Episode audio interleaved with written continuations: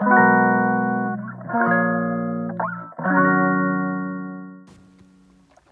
い、おはようございます。瀬戸です。えっ、ー、と今日は気楽に生きるための思考法を一個提案させてください。で、まあ気楽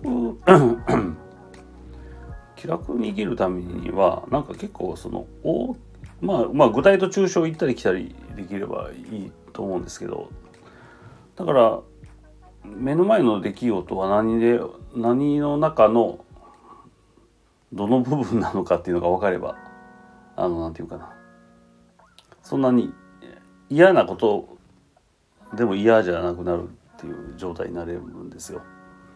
でそれをまあ言っていくんですけどまあ要はだから生きるっていうライフワークとライスワークがあってまあ大体なんかこれライスワークはみんなしたがらないというかその、えー、例えば働きたくないとかありますよね。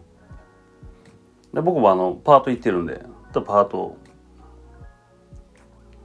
なんていうかな大変ですねと瀬戸さん大変ですねお子さんもいてパートでみたいなとかあるんですけどまあそれはまあ多分それはお金のこと言ってはると思うんですけどお金はね別に他でも作れるんであの別に問題ないですしじゃあ雇われてるっていうのが昔はね嫌やった嫌だったんですけど今はなんか別にそこはそこでも楽しめるようになったっていうのはその中でやっぱり学べることがあるからだからその学びを見つけていくっていうそれがライフワークに生かせれるんですよ。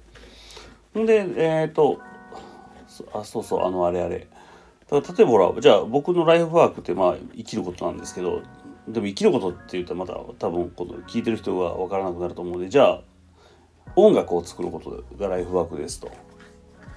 NFT アートを作ってます。ライフワークです。まあいいじゃないですか。それは分かりやすいでしょ。で、えー、じゃあそのためにじゃあライスワークは、えーまあ、パートいてますになると思うんですけどでじゃあそのパートで起きた出来事をじゃあ音楽に活かせてるんですかっていう話なんですけど活かせるんですよこれ。うん、意味なくないんですよね。だからえーと、いろんな感情やお客さんの感情や、まあ、感情だけじゃなくてただなんか作業やあったり、えー、いろんな感情がこう飛び込んできたりいろんな視点の人がおったりする中で過ごす。で人と接して笑ったり、えー、なんだ意見を交換したり、えー、例えばあの子可愛いなと思ったりえー、そういうのがす全て、えー、そのライスワークライフワークに取り込める状態になるんですよね。でそれなれなるの多分分かると思うんですよ。分かると思うんですけどだからそういうふうになればいいですよね。ほんでライフワークがないっていう方ですよね。ほっとけって話か。うん喋ってて思いましたけど。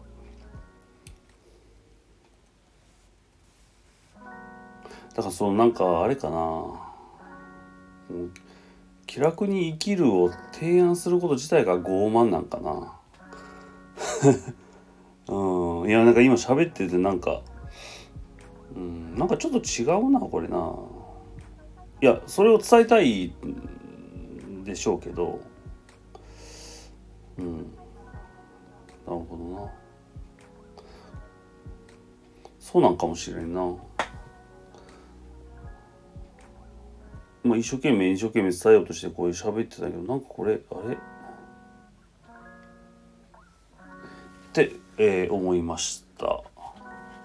これこのままあのラジオあの上げようと思いますなんか、うん、結構貴重貴重かなと思いますこの正体自分の。はい。えっ、ー、と、今日はそんな結論になりました。なんか喋ってて。はい。ありがとうございました。バイバイ。